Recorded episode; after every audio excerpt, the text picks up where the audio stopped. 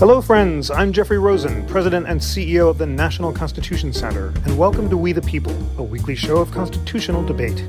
The National Constitution Center is a nonpartisan nonprofit chartered by Congress to increase awareness and understanding of the Constitution among the American people.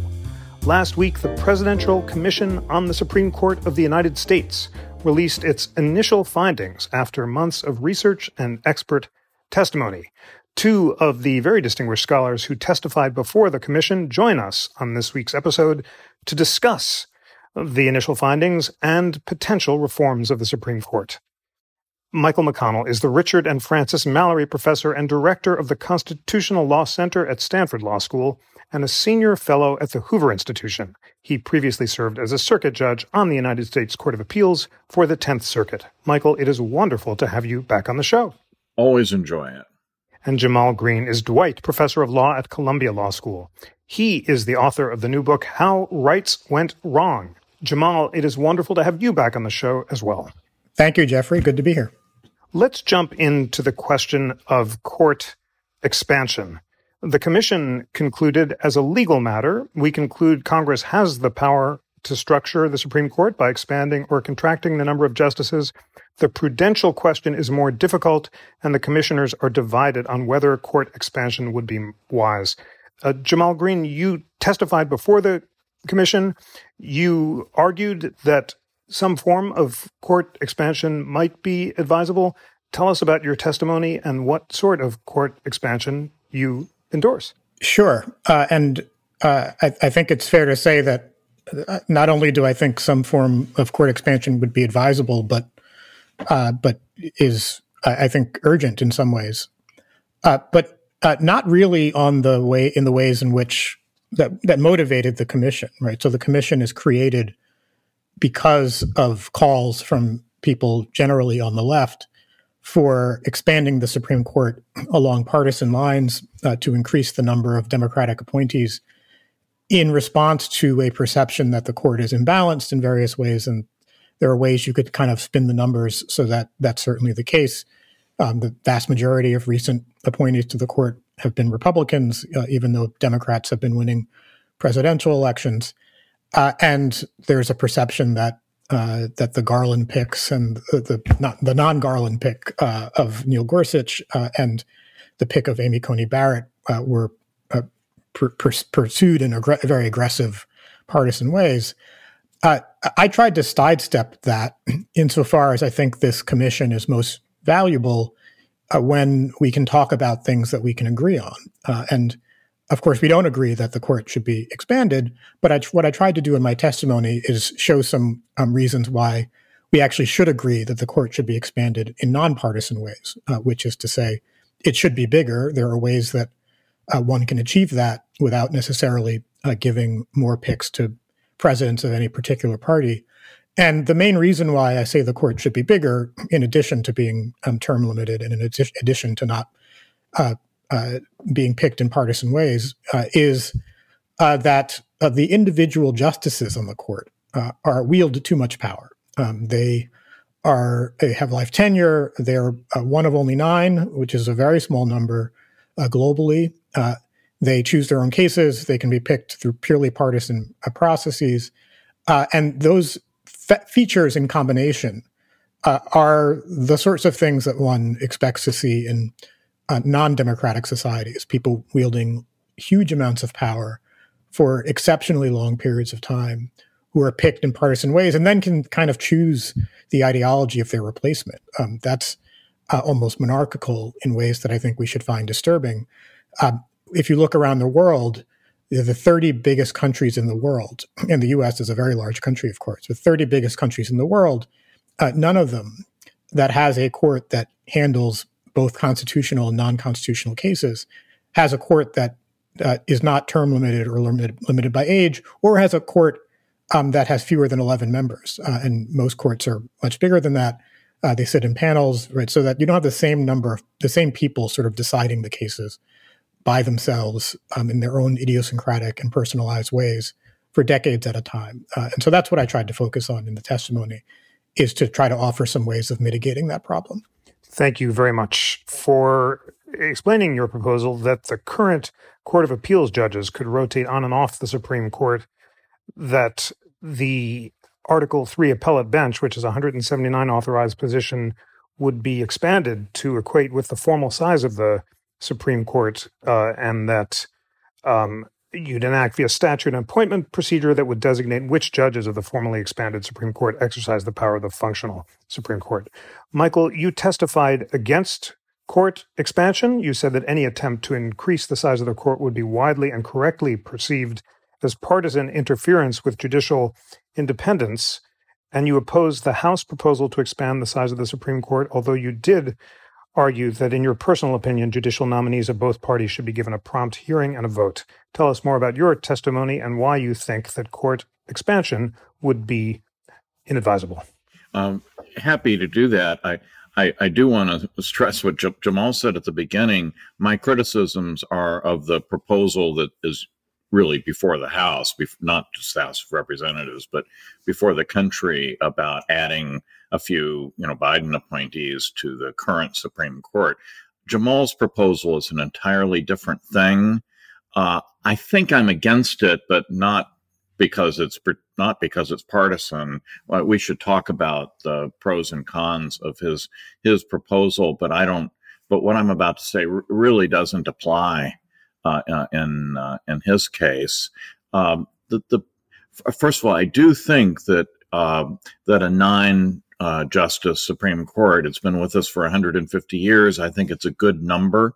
Uh, I have argued what 16 times before this court. I've served on a court that meets in three judge panels and also occasionally on an en banc basis, uh, all 12 judges. And I I think that when you get much above nine, uh, that the collegiality breaks down. Uh, oral argument becomes much more chaotic. I do not think that there's any against if if we had like a non-political way of looking at all of this, I don't think anybody would be particularly plumping for a larger Supreme Court. Maybe Jamal's idea, which is much larger and has a, is really an entirely different idea. Uh, but um, we wouldn't be just adding a few judges. There's no reason to add a few uh, justices uh, uh, to the court. It's it's purely uh, a, a, political uh, thing. Now, many Democrats uh, believe that they would be justified because of how terrible it was that the Republicans did not give um, Judge Garland a hearing. I I think people of both sides should be given a hearing. I think, although it's, but it's perfectly clear that the Democrats would have done the same thing if the shoe had been on the other foot. They said as much when the shoe was was on the other foot, and at the end of the uh, first Bush administration, and and uh, one of Obama's uh, White House counsel stated publicly afterwards that she would have recommended doing the same thing. So it, it's. Uh, it's tit for tat but in a but in a way that would escalate um, much more seriously. Because if the Democrats did this this time, uh, there'll be a time in the future when there's a Republican president and a Republican Congress.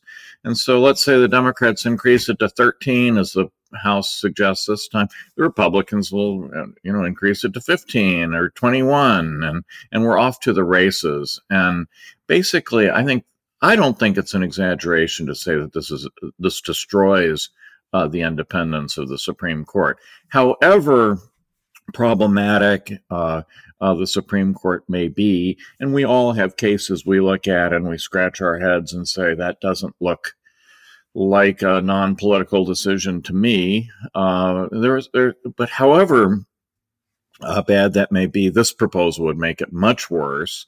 I think basically we would be adopting an, a new form of constitutional government in which we have just another legislature and not anything that's recognizably a court. Let's take one more beat on the question of court expansion.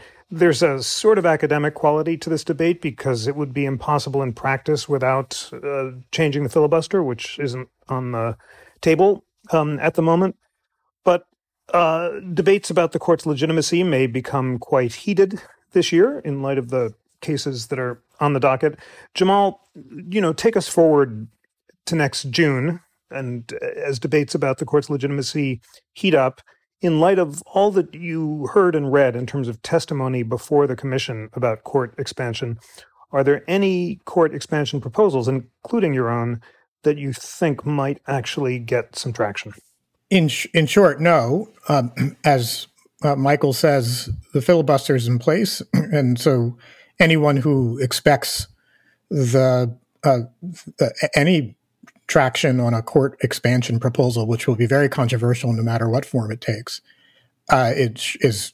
I think that's a that's just a fantasy. Um, that's that's in part the reason why I think if this kind of commission has any value, it is in trying to um, lay the groundwork for some long term uh, change. And I, think most valuably, long term change that isn't um, driven by the particular partisan winds of the moment, but are things that people of good faith can um, discuss, debate, agree, or disagree about, and that represent genuine uh, problems. Um, so, for example, the proposal that I have suggested in my testimony, which is is complex and is complex in part because um, anything that changes the court in significant ways through statute sort of has to be kind of gimmicky because um, there are a bunch of um, appointments clause related and t- 10 term of office related um, constitutional barriers.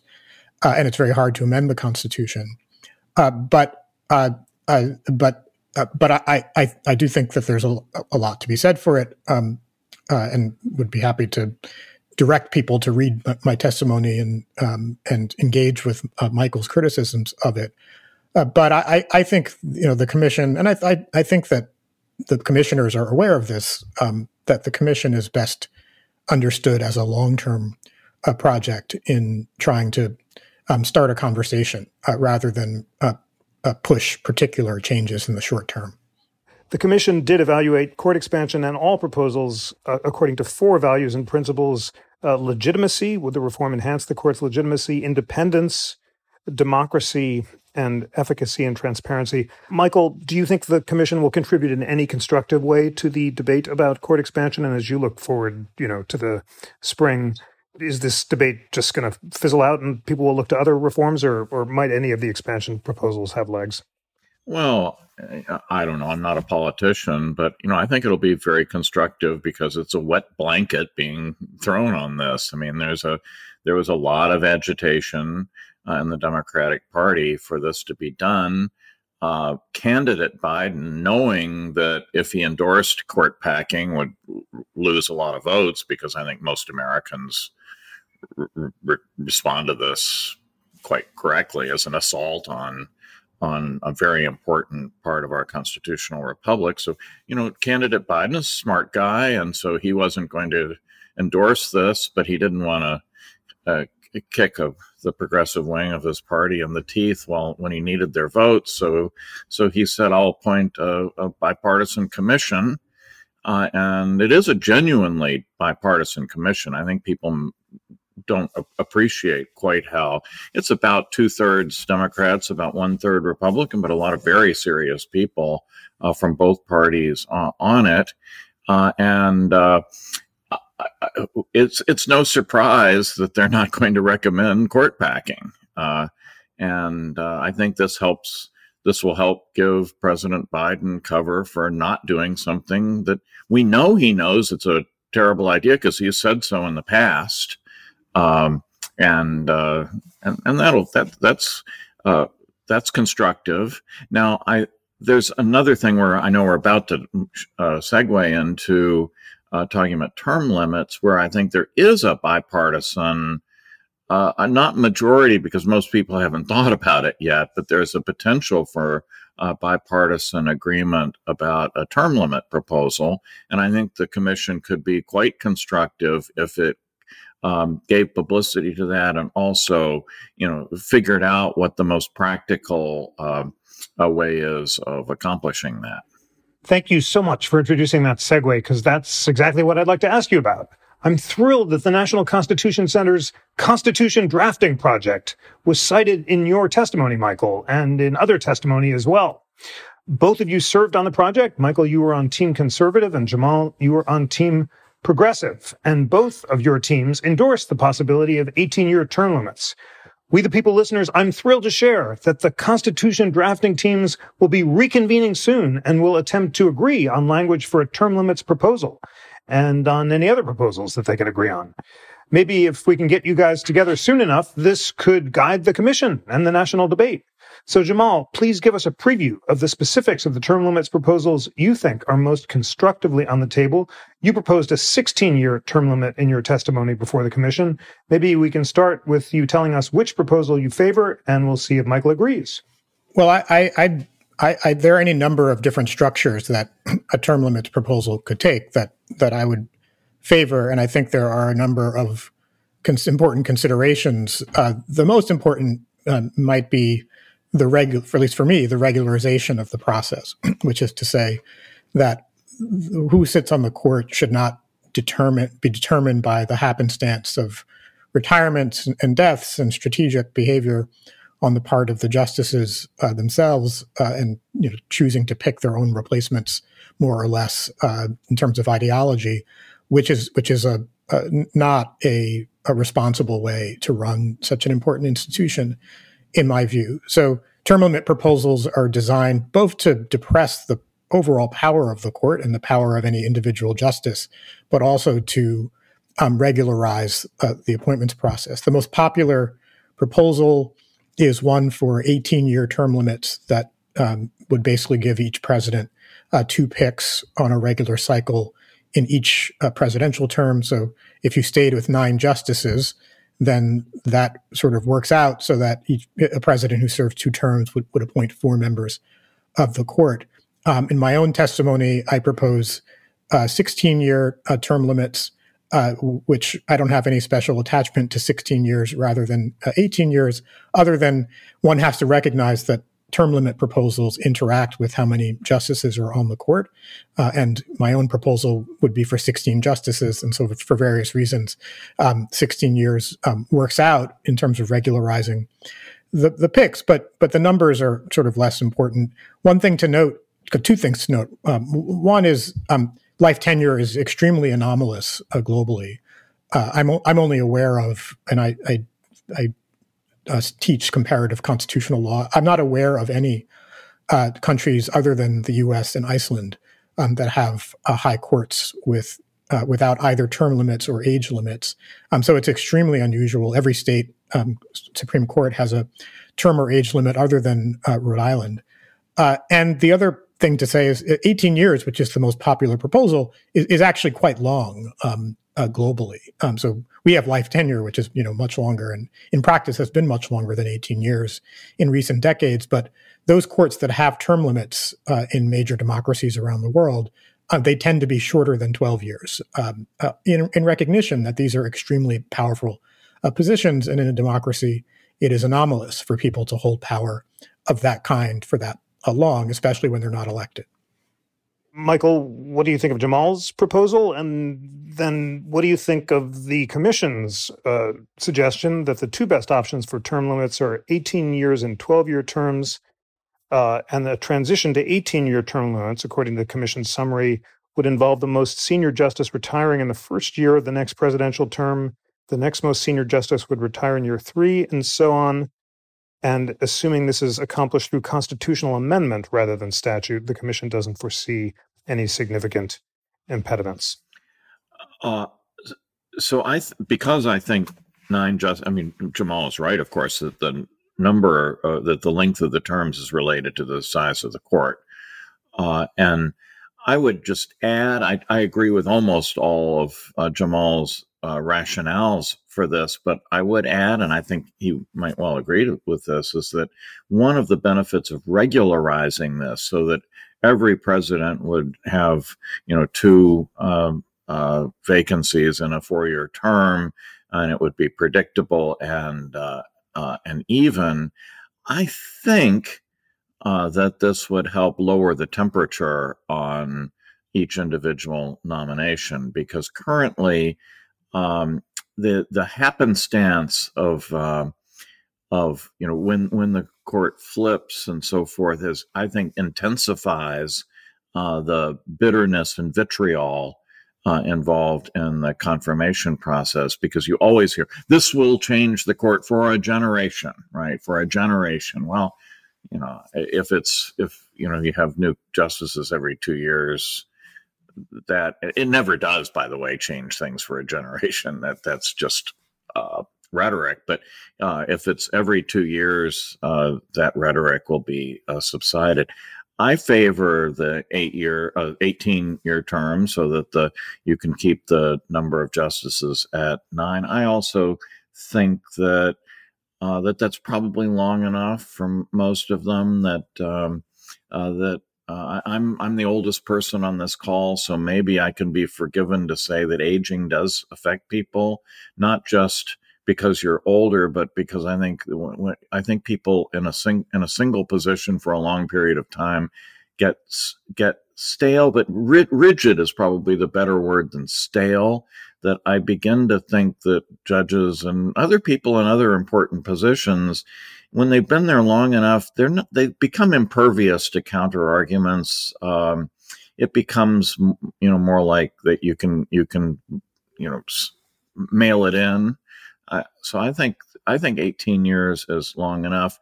I, I am open to the commission's suggestion about the most senior uh, justice being required to step down and so forth.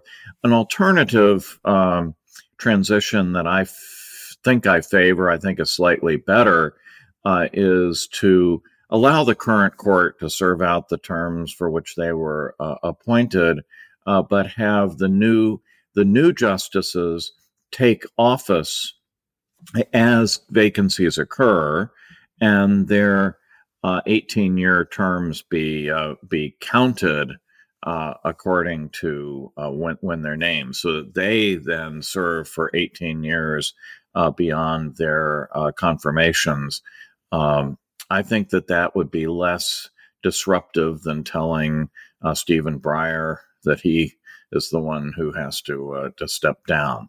Um, and I think it would work pretty well. And I do agree that it requires a constitutional amendment. There have been some creative attempts at arguments for how this could be done by statute, but I don't think any of them hold water. I think it does require an amendment, and amendments don't are almost impossible uh, when they favor one party or the other. The joy in this proposal is that I think both sides um, can get behind it because it really doesn't favor uh, one side or the other. Jamal, listening to Michael and thinking about your deliberations when the Constitution Drafting Project convenes, do you imagine the amendment most likely to get consensus will be pretty short, just a couple sentences, or will it have to address some of these technical questions about when the amendment takes effect? You know, when would the vacancy occur within presidential terms, and and so forth. Well, I th- I think that if you did it by constitutional amendment, um,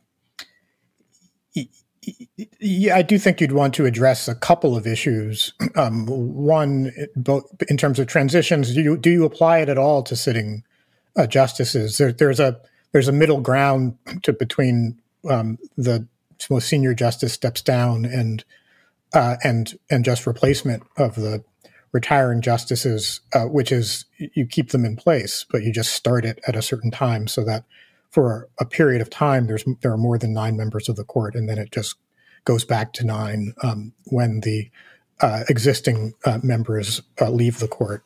Uh, but but I do think addressing the transition issues is probably something that one would have to do. Um, the other issue that um, that I don't have particularly strong feelings about, but I think one would have to to address is is whether it only applied to the Supreme Court uh, or also applied to other federal judges. Uh, I, I, think there are. I, I think the, the questions around what what would happen and the, the mechanics even of of having term limits for other federal judicial positions, what that might mean for the politics of appointment and, and so forth. Uh, I think they haven't um, gotten as much discussion as as they should. Um, and it, there, there, there, there is some awkwardness in the Supreme Court being limited, but not other federal courts uh, being limited. Uh, the, the other thing I, I would just say about this, and, and maybe we'll get to this, but I, I'm more persuaded, I think, than Michael is that there are um, ways of doing this, or at least it's reasonable to think that this could be done by by statute. Uh, I do think that the the argument that Article Three's guarantee of a service during good behavior uh, means that you cannot have a term of years. Um, I think that's a perfectly plausible, reasonable, um, even strong constitutional argument. But but I, I, do think that there are some significant ambiguities around um, the ways in which the duties of a, a judge can be switched around, um, uh, and and they with that, without them losing their status as a Supreme Court justice or as an Article Three judge. And I think that um, senior senior judges and senior um, lower court judges and senior Supreme Court judges um, suggest that there is at least a possibility uh, that um, a term of years is not inconsistent with um, with losing Article Three protection. So I'd, I'd also mention recess appointments, which um, interestingly uh, are term limited, um, but no one doubts that those people are, are Article Three judges. Michael, anything final you want to say about the draft amendment, which I hope the teams may be able to agree upon uh, relatively soon. And then, what do you think of the question of whether Congress might be able to impose term limits by statute? The commission uh, was divided on that question. And as Jamal said, there are a series of potential proposals. And the one the commission's identified first, Congress enacts a statute requiring justices to take senior status after 18 years of service. Second, uh, all justices continue to hear original jurisdiction cases, while only nine junior justices hear cases under the court's appellate jurisdiction. And third, presidents only appoint sitting lower court judges as designated Supreme Court justices to avoid the constitutional objections of effectively removing Supreme Court justices after the expiration of their term. Do you think that any of those proposals might be able to be achieved by statute or not? I I don't. Uh, good behavior means life tenure unless someone does something which is uh, an impeachable offense. Then, and I think telling them that they have to get off at a certain uh, period of time is might be a good idea, but it's just not. It's not consistent with the term uh, a good behavior. And I don't think that the other two proposals, the other two proposals, especially the last one, um, ignore the fact that the Supreme Court is separately identified in the Constitution. So that it's telling a, a Supreme Court, appointing somebody to the Supreme Court and then telling them, well, what we really meant by that is uh, only half the jurisdiction, or what we really meant by that is you'll spend a portion of your tenure on other courts, uh, is not the same as putting them on the Supreme Court. I, I, I, I think these th- these proposals are well meaning and clever, but I just don't think they work. Well, the next big area that the court took up were questions involving the powers of the court and its role in the constitutional system, including jurisdiction stripping, uh, that is, uh, Congress removing certain categories of cases from the court's jurisdiction, voting rules about what kind of majorities the court would need to reach a decision, uh, standards of review, whether the court should be deferential to laws or not, and the possibility of congressional overrides, a proposal that was hot during the progressive era where Congress could override Supreme Court decisions by supermajorities. Uh, Jamal, uh, what did you think of those proposals and of the Commission's consideration of them? Do any of them have legs? So I, I think, as with uh, other uh, parts of the of the discussion materials that the commission put out, I, I, don't think any of these things is likely to happen. Um, and they're really sort of fodder for broader discussions about the role of the court. Uh, there are a number of proposals uh, that you name that I think are are, are potentially good ideas um, that you know, overturning a congressional statute should require a, a, a supermajority, for example. Um, uh, but uh, but I don't. I think there are constitutional, legitimate, quite serious constitutional uh, uh, uh objections to to Congress interfering with um, uh, with how the court does its job.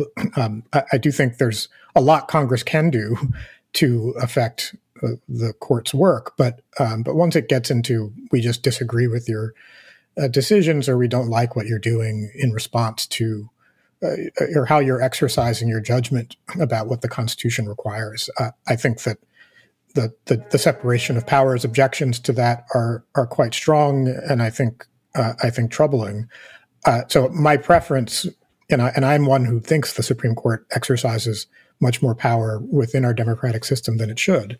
But I, I think the response to that is to is to uh, uh is to alter the the uh, size and and length of, of, office of the justices rather than um, directly uh, interfere with their their substantive work. The commission expressed similar skepticism about uh, many of the proposals to uh, change the court's role in the constitutional system. It was skeptical that jurisdiction script stripping could promote meaningful democratic accountability. It uh, said that although Congress might have some jurisdiction stripping power, it would likely trigger constitutional challenges, and it also raised questions about uh, requiring a deferential standard for the court to invalidate legislation, um, as well as uh, congressional overrides. Michael, your thoughts about those proposals and whether any of them has legs? So, jurisdiction stripping is a particularly bad idea. And the reason is that Congress assuming Congress, what the Constitution can be interpreted by its words to give Congress the power to uh, to eliminate Supreme Court jurisdiction, but that doesn't mean that it limits the application of the Constitution. And there are 50 state courts out there that have jurisdiction to decide federal constitutional claims. And so if we eliminated Supreme Court jurisdiction and also lower federal courts, right? So, uh, you know, we eliminate Supreme Court jurisdiction over some what what does people what do they want? I don't know, campaign finance, what what I, I don't know what guns, I don't know what it is, but um, whatever it is that's eliminated, instead of having you know one Supreme Court, we're going to have fifty state and and you know, who knows, 11 or 12 lower federal court decisions all going every which way. And it's very hard for me to believe that that's going to be an improvement. I don't see why anybody, left or right, would think that that's a better way to, to run the system. Uh, take congressional override. Uh, it, it this is this exists in Canada. Uh, it's I think a, a it, it, so it at least has some uh, possibility. I mean, some, you know, we can look to places and see how it works, but I think it has some technical problems uh, as well. So, what is it that Congress overrides? Does it override the particular decision in the particular case? Uh, well, what about the next case, which is slightly different and you know involves this maybe the same underlying principle, but uh, uh, but not uh, the the same case, and and does it eliminate? Um, what does it do for, for for the court exercising, you know, what we call constitutional avoidance, where the court uh, interprets the statute to conform to its idea of the Constitution without actually saying that it was unconstitutional. Does Congress override that? And um, and and it strikes me that the result of this is likely to be to create all kinds of confusion and arguing about a, a, bunch of things other than the merits. And I, you know, however, again, however bad people think, and uh, the court is, and and in this country, we're sort of everybody thinks it's bad, but everybody thinks it's has a different list of what they think is bad. Right? We don't actually agree on which court, which decisions of the Supreme Court were overreaches. Uh, however bad that system is, I think these alternatives are worse. Well, the final category of reforms the Commission examined involved transparency, case selection, and review. And I'm just going to put some of them on the table to get both of your reaction.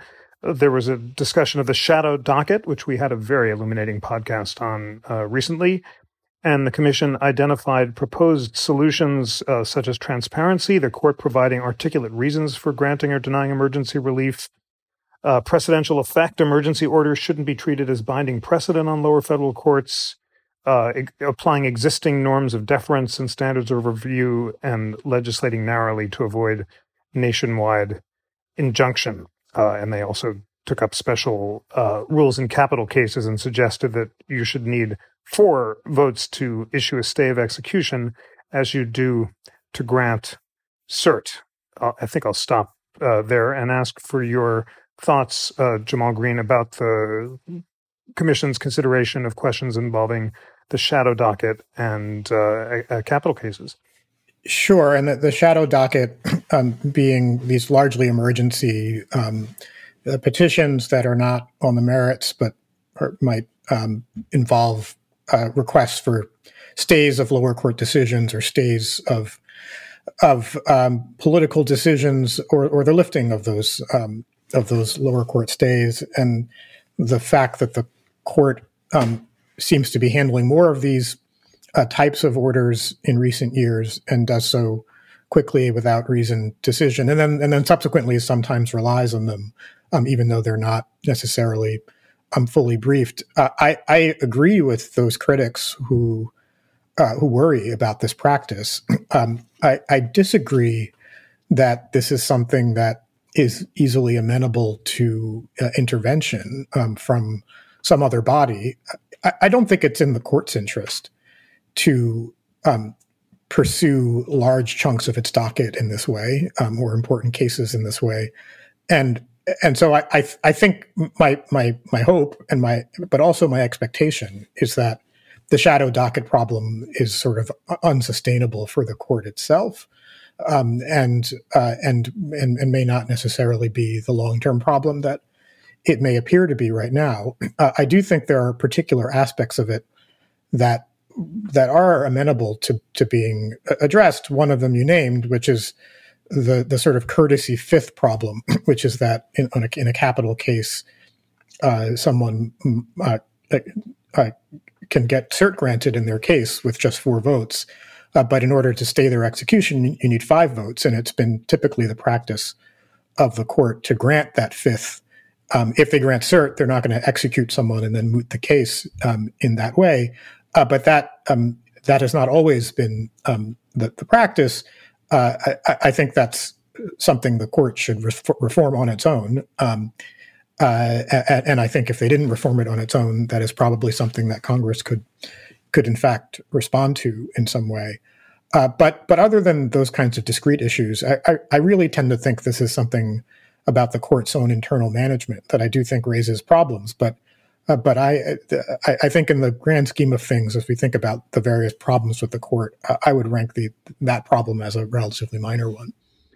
Michael, your thoughts on the possible proposed reforms of the shadow docket and the way the court deals with capital cases? And might any of them productively be adopted voluntarily by the justices rather than imposed by Congress? I'm not sure the shadow docket is a problem at all. Um, you know, sometimes cases come up that are emergencies. District courts, you know, often enjoin statutes or intervene in situations you know, on the drop of a hat with a couple of days, and maybe the lawyers talk to them on the phone, and it's very casual and and with an and sometimes you know enormous uh, impact. Uh, I don't see why, if district judges do this, you know, why the Supreme Court, when, when an emergency comes up, you know, there's some cases that if you don't act on them immediately, they're you know the all the damage whichever way it is not granting or granting relief all the damage uh, will be done.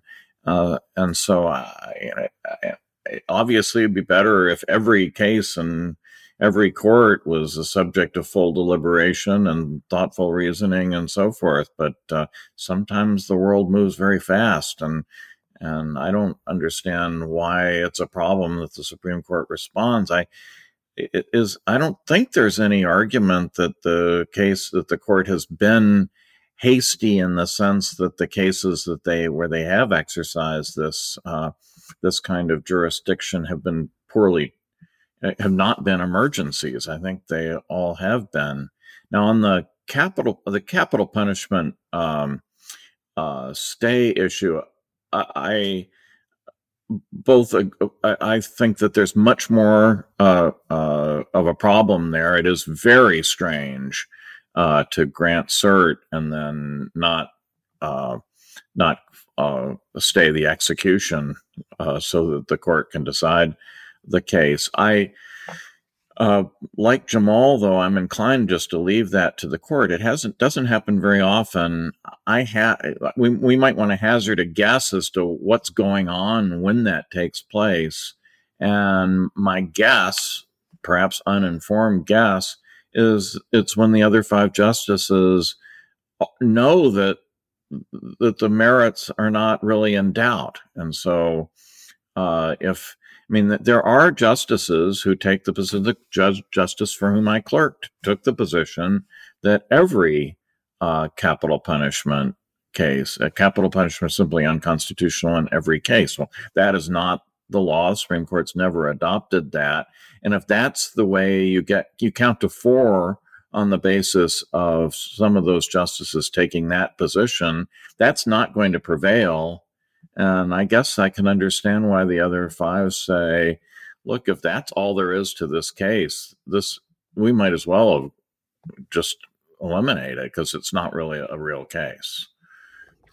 Well, the last category of reforms that the commission identified involve uh, the selection of cases and also judicial ethics. The commission noted that the court employs rough criteria about when to grant cert and identified a range of proposals that might regularize case selection uh, from hiring career staff attorneys to asking amici or friends of the court to uh, get more involved to expanding the role of federal court of appeals in certifying cases. And on judicial ethics the commission noted that uh, justices are the only federal judges not bound by the code of ethics and uh, noted proposals ranging from the court adopting an internal code of conduct, uh, which would also provide for internal discipline, to uh, regularizing the standards for recusal. Uh, Jamal, thoughts on any of those proposals? Sure. So when it, when we when we talk about the certiorari and choosing their own cases, uh, my, my own proposal go, goes after this as a as a as an issue with the court. But I, but I will say that I, I think that it, I think it's an issue insofar as consistent with my other views. Individual members of the court have way too much power, right? So if you are someone who is not elected, who has life tenure, um, who is one of only nine, and you also have a major role in deciding your own docket, which means that you act proactively uh, and not just reactively, which was which historically has been thought this is how you hem in courts if they're reactive institutions. But if you if you get to pick whatever cases you want and you have all those other features, uh, then I think that's a problem for your power. Uh, I think if you sort of solve some of the other um, issues with the court's power, in, in term, including with term limits and and with um, uh, and with uh, how how how, the, the, how small the court is and the fact that every justice is involved in every case, so they don't sit in panels. I would not be nearly as worried about case selection as such. It's not unusual um, for courts to largely pick their own cases, especially if they're uh, apex courts. Uh, I honestly don't think the court uh, does an especially bad job of picking its own cases. Um, I, I, think it's more of a structural problem with the court's power, and, and there's, there's, a lot of the proposals um, are, seem um, more radical than the problem uh, calls for. I, I, do like the idea of revitalizing um, certification or, or, reinvigorating certification from the courts of appeals on questions to the Supreme Court, because I do think the lower courts often have um, b- better insight and, in some ways, more often more less partisan insight into um, what makes for for a good uh, a good case. Um, uh, as to um, as to ethics and the code of conduct, here again, I, I don't see any particularly good reason why the Supreme Court Supreme Court justices should not be covered by um, the existing Code of Judicial Conduct, um, other than a kind of abstract concern with with with separation of powers and and and and who can enforce it and those kinds of things that I, am not as moved by as others. So I, I, think it seems to it makes sense to me that they would be covered by a code of conduct. Uh, but I, but again, I think the stakes here are, are, much lower than they are with respect to a number of the other issues the commission is dealing with. Uh, we can all, you know, debate whether this justice or that, you know, took took too big of a book advance or took a trip that someone didn't want them to take. But Uh, but I'm I'm not uh, I'm not that animated by this issue or, or worried that um, we have a corrupt Supreme Court or, or something along those lines. Um, uh, so I, again, I don't, I'm not, I'm not sure about the stakes, but but it does seem to me to make sense that they be covered by the same code that other judges are covered by. Uh, Michael, your thoughts on those two final uh, questions of uh, case selection and, and judicial ethics? So, ethics first. I think we should distinguish between whether they should be governed by the same rules and what kind of institutions there are to enforce those rules. Uh, I'm more or less open to their being covered by the same rules. The rules are not unreasonable or draconian, uh, and I and the court has itself said it's voluntarily uh, adopted them. So, in a sense, I think that may be uncontroversial. The question is whether some outside body can uh, can hold them accountable for that. And I think that would probably mean, you know, forcing a recusal in a particular case. That is, if, if exercised responsibly and nonpartisanly and so forth, maybe that would be fine. But we have no, you know, who's guarding the guardians? Well, then we're going to want to look at them. And there, and there has been a practice, especially in the last uh, decade, of weaponizing ethics against people because you're just so because what they did on the merits is just so terrible. I mean, they're prominent lawyers who who have to defend their licenses at their state bars because of of positions that they have taken uh, in cases. And you know, there have been some instances on the Supreme Court where um, a justice, you know, expresses an opinion, you know, is talking to a, like a student group and tosses off something that's interpreted as expressing an opinion on a case. Uh, I could easily, they don't, I think, I mean, this happened to Justice Ginsburg. It happened to uh, Justice Scalia. Uh, you could easily imagine, you know, some interest group uh, bringing an ethics claim. And, you know, it's just, if we're going to have at some point you have to have an institution that is final and where no other institution can interfere with it with its operation. And uh, that's uh, i think putting in some kind of an ethics authority over the, the supreme court would is is uh, too much of an opportunity for mischief now, case selection, I don't even know what's the problem. I mean, there's a legitimate claim that they're not taking enough cases. A lot of appellate lawyers, especially those filing uh, petitions for cert, uh, I think that I, I have a petition for cert pending. I think they ought to expand the number of cases so that they can include mine. Um, I'm all for that. Uh, having a professional staff professional staffs tend to develop their own agendas. They become very adept at, at manipulating. Anybody who saw the BBC series Yes Minister knows what the what I'm talking about. That's now I'm showing my age. That was a long time ago. Uh, I don't think I think actually the the current system of law clerks works really well. Uh, I don't think there's a problem. Thank you for that. And thank you for recommending the uh, brilliant Yes Minister, which is well worth checking out. Well, it's time for closing thoughts in this excellent discussion. If the Commission did nothing else, it thoughtfully identified a range of proposals that we could then run through on this podcast and get your reactions to. And I'd like to ask each of you what you thought broadly of the way the Commission approached its interim findings or discussion points and how you think it might most productively structure its final report, which is due in November. Jamal. Well, I, am not quite sure what to make of the of the interim findings. Um, they're they're they're long. Um, I think if for non experts, they're they're unreadable. Um, uh, and so, and I don't. This is not really a criticism of the commission insofar as the, the those draft the draft findings seem to be directed at other commissioners, and they're just trying to be as transparent about their internal deliberations as possible.